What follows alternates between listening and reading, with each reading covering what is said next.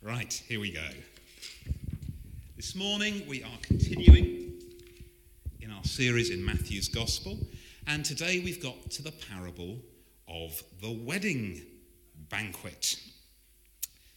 Now, this word parable literally means, according to the book I read, to throw alongside. So, para is alongside, bole is throw, parable is to throw alongside. And so, this story about a wedding banquet is thrown alongside what Jesus was doing. And by doing that,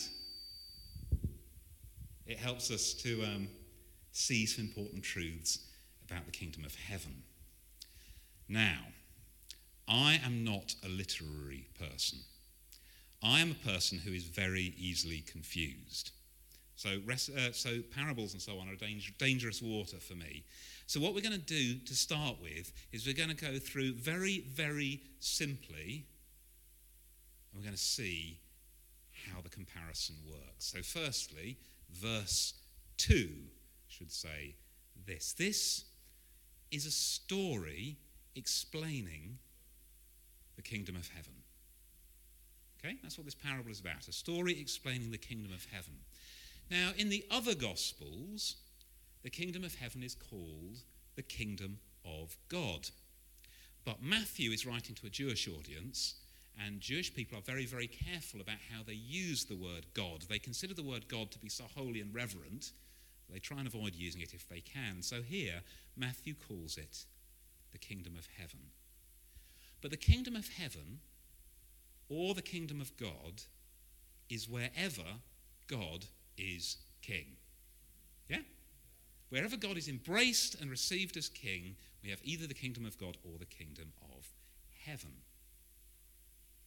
Now, in Jesus, God Himself is stepping into human time and space. He is stepping into the world as king to set up his kingdom. But of course, the world has totally rejected God. The world has chosen independence from God. That is sin. Rejecting God and choosing something else in God's place. Now, if we will turn away from sin and embrace Jesus, then he's saying, I will welcome you into my kingdom. And this is the most important question about us. This is the question that determines our eternal destiny. Is Jesus the King of our life? Or is someone else the King of our life? Who is king of your life this morning? Now, I knew this was coming this morning because I wrote it.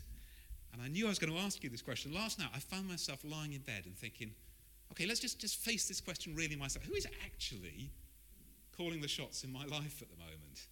Am I really living for Jesus? Or am I living for myself? Or am I living for something else?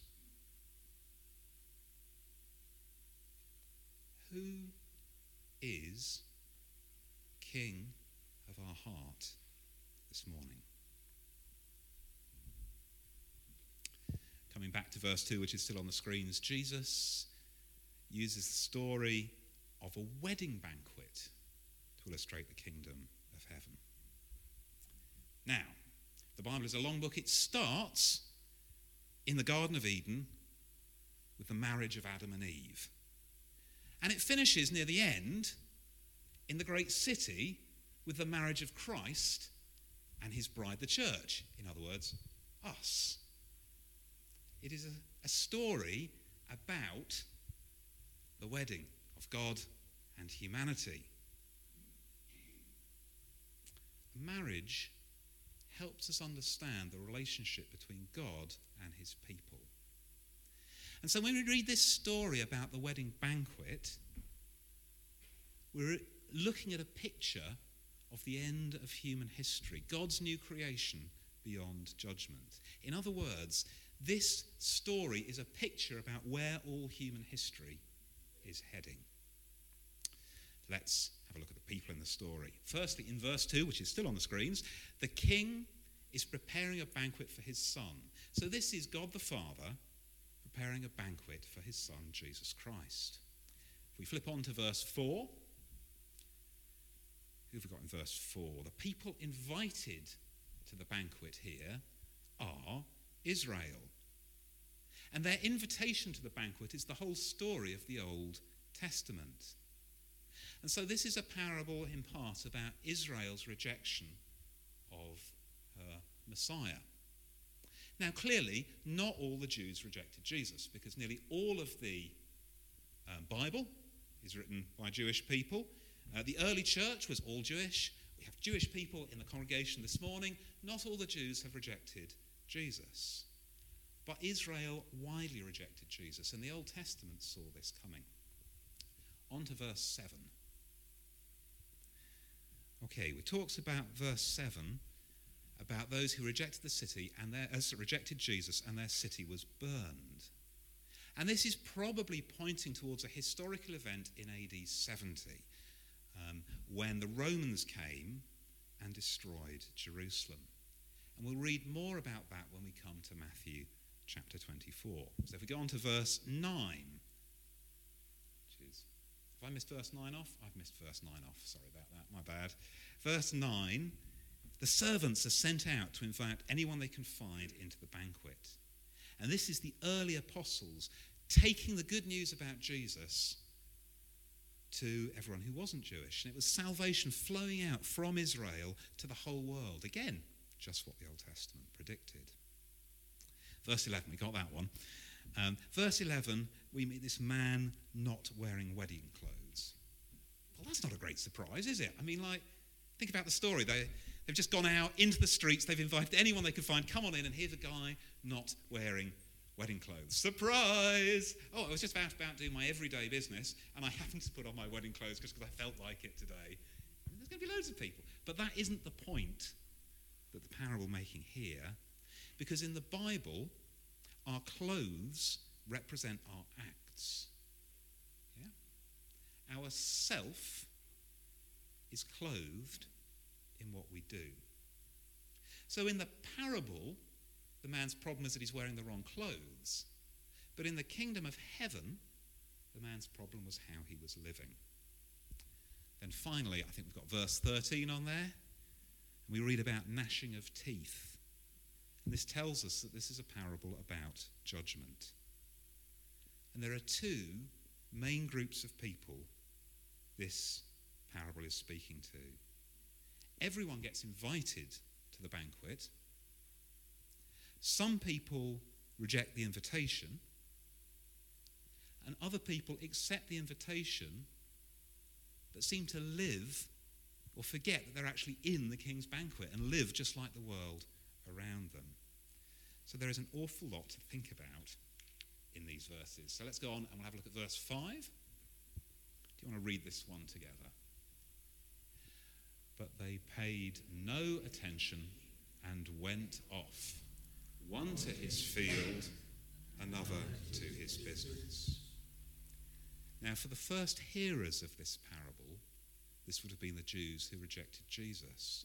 But for us, I think it will be more helpful to think of those who hear the gospel and reject it, whoever they are. And before we think about what it means to reject the gospel, let's remind ourselves of what the gospel is back near the start of Matthew's Gospel, we read this. I'll read this one together for, for me. From that time on, Jesus began to preach Repent, for the kingdom of heaven is near. So the world is in rebellion against God, and the world is enslaved to sin and death. Who dies? Everyone does. Everyone dies. We're all enslaved to death. The kingdom of heaven is the place where God is king, is the place where Jesus is king. And the prophet Daniel painted an amazing picture that told us that when Jesus, the Son of Man, came, he would come as king. This is the verses from Daniel. It says, In my vision at night I looked, and there before me was one like a son of man, coming with the clouds of heaven. Now listen to what this says about Jesus. He approached the Ancient of Days and was led into his presence. He was given authority, glory, and sovereign power. All peoples, nations, and men of every language worshipped him. His dominion is an everlasting dominion that will not pass away. And his kingdom will be one that will never be destroyed. That's Jesus, who we worship. So now there are two kingdoms in the world there is the kingdom of sin and evil and death on the one hand, and there is the kingdom of the Son of Man on the other hand. And Jesus has come to invite us to change sides.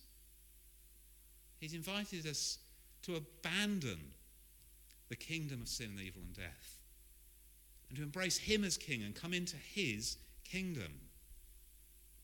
When Jesus died on the cross, it was the kingdom of sin and evil and death taking out its rival. Christ has died. You know where this is going, don't you? You know where this is going.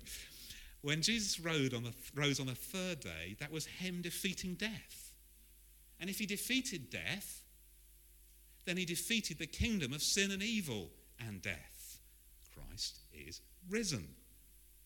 When Jesus comes back again, he will throw sin, evil, and death and all of its kingdom out of the world altogether. Christ will come again. Will you be so kind? Christ Christ is, Christ will. Oh, bliss. So, Jesus' invitation, the invitation of the king in the parable, is to abandon sin and evil and death and instead choose Jesus as king. Jesus is inviting us into relationship with him. And when he comes again to judge the world, to raise the dead, to make everything new, and he's inviting us to be part of that new creation with him forever. The alternative is to be destroyed forever. Know how that sits with you as you sit there this morning. How does it, how does it feel? Choose Jesus as king or be destroyed forever. That might sound harsh perhaps that might sound a little bit like a dictator. I know there are lots of people in this room who have experienced living under a dictator. Dictators are not good things, are they? No. No, dictators are awful things. So, what we have to remember here is that God is love. Jesus is love. The rule of King Jesus is the rule of love. To reject Jesus is to choose a kingdom that wars against love. The dictator is not Jesus, Jesus is the liberator, leading us to life. Sin is the dictator, dragging us off to death. To choose Jesus is to choose freedom and life. To choose sin is to choose slavery and death. That's why I asked Haydar if we could sing that song, Chen Bangaram Bar Salabat, at the beginning. Did you hear the words that Haydar read for us? When I look at your cross, I see your marvelous grace, your wounds and suffering, through which I can see the victory of your majesty, your grace that flowed from your blood, blood and body, Jesus. You healed my wandering soul by your wounds. Your cross became your throne to sit on, King, to reveal your love on Mount Calvary. Kings kill to become world rulers. Our King gave his life to become the King of our heart. That is the King that we're looking at. The other King wants us dead. It's not a very difficult choice. What's the response of the guys in the story? verse 5. This is painful. Let's read it together. But they paid no attention and went off, one to his field, another to his business. What? Oh, sorry, King, I'm too busy with my property. Oh, sorry, King, I'm too busy at work. Remember, this, this parable isn't speaking to atheists, it's not speaking to pagans.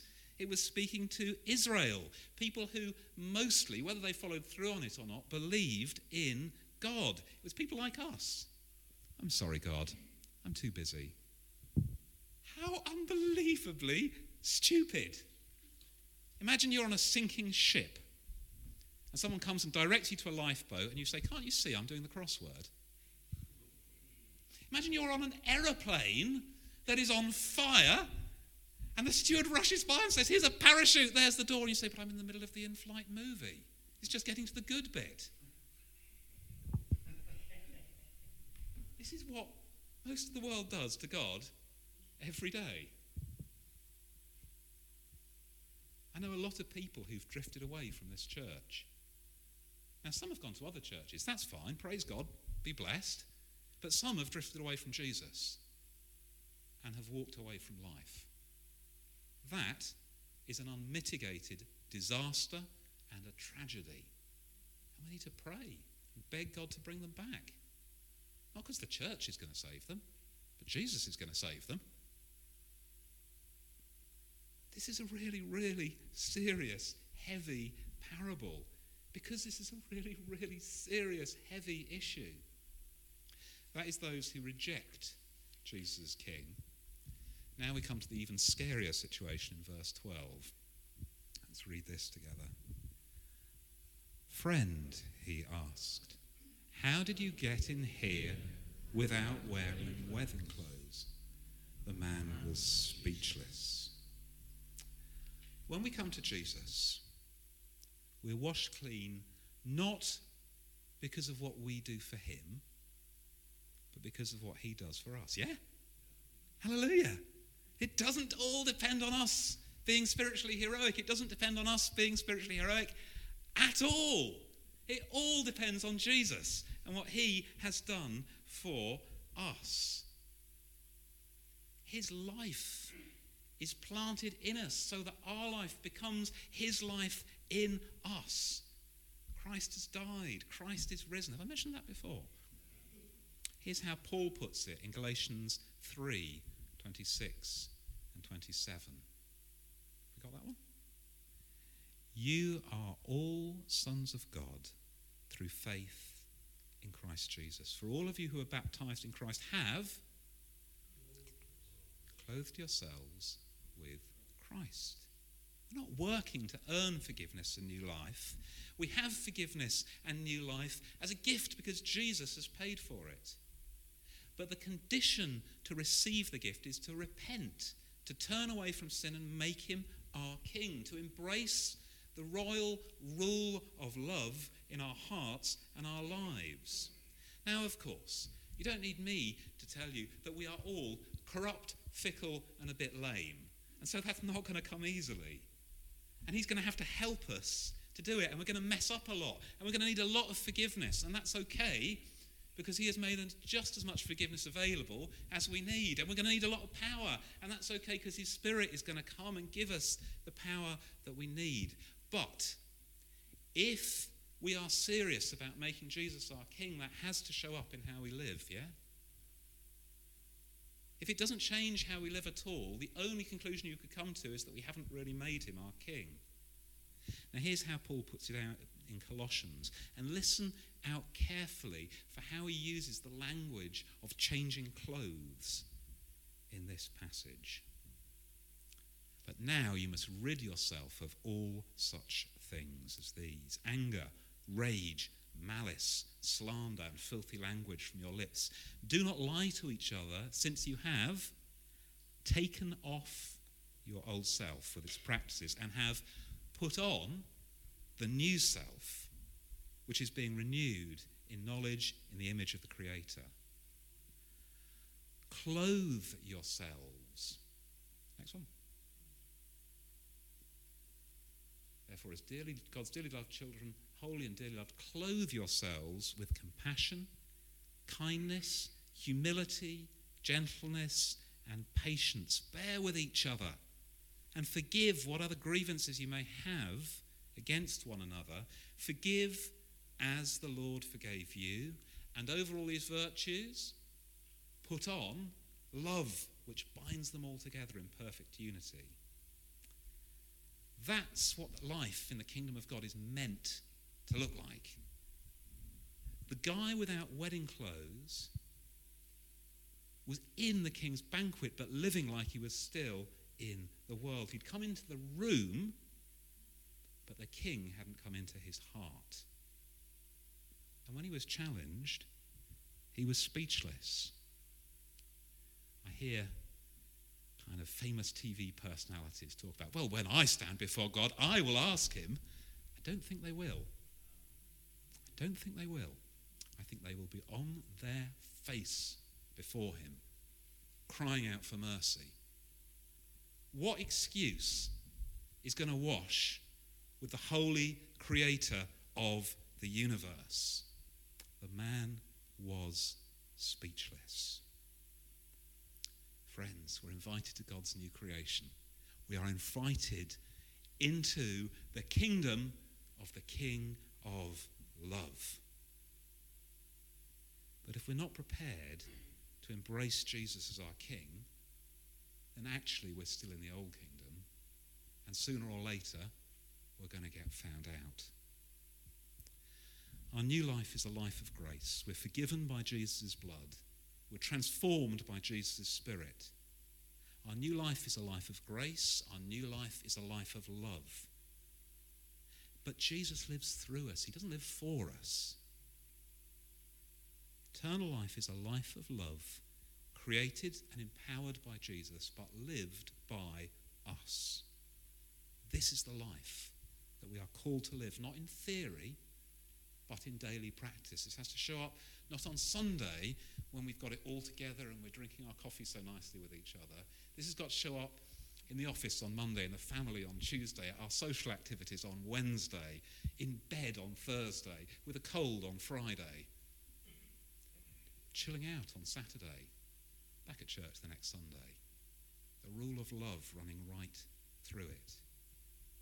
Because whether we really believe this stuff, or whether we've just learned to say the right words, will be shown up by how we live. We have our invite. What are we going to do with it? If you're able and willing, I would, I'd love for you to stand and we'll pray.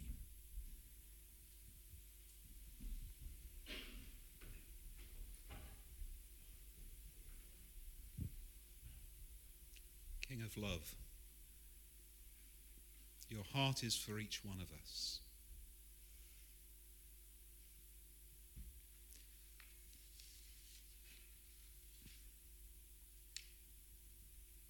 Kings kill to become world rulers, but you gave your life to become the king of our heart.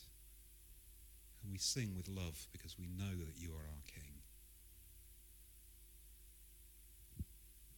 Here we are, Lord. How we need you how we want you. Come and lead us in life and in love this week, I pray. In Jesus' name.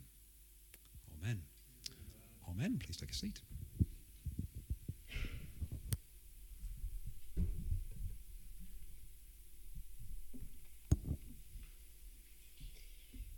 Thank you very much, Duncan. Fantastic as always. Now, before giving to the last hymn, I'd like to invite Chris for announcements, please.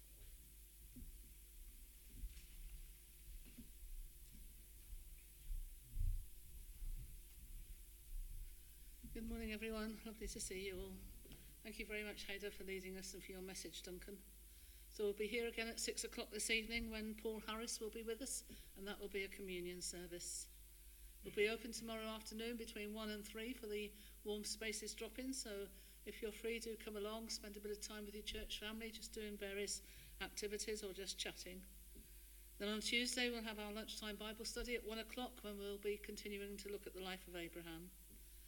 And then on Thursday at 6.30, we have our next big night in. So do come along, share some food together, and play pool, play table tennis, or just sit and chat. Then next Sunday at 11 o'clock, Ruth Moore will be speaking to us on the next on the next section of Matthew's Gospel, and in the evening at six o'clock, Peter Firth will be here with us. There's plans for a new evening Bible study and prayer group. There'll be more information coming out over the next couple of weeks, but if that's something you might be interested in or would like more information about, please speak to Abby, Jack, or Kristen. And the other thing, just to say, I've had a message this morning from Louise, just to say she's missing all her church family and she sends everybody her love. So do please continue to pray for Louise. Thank you.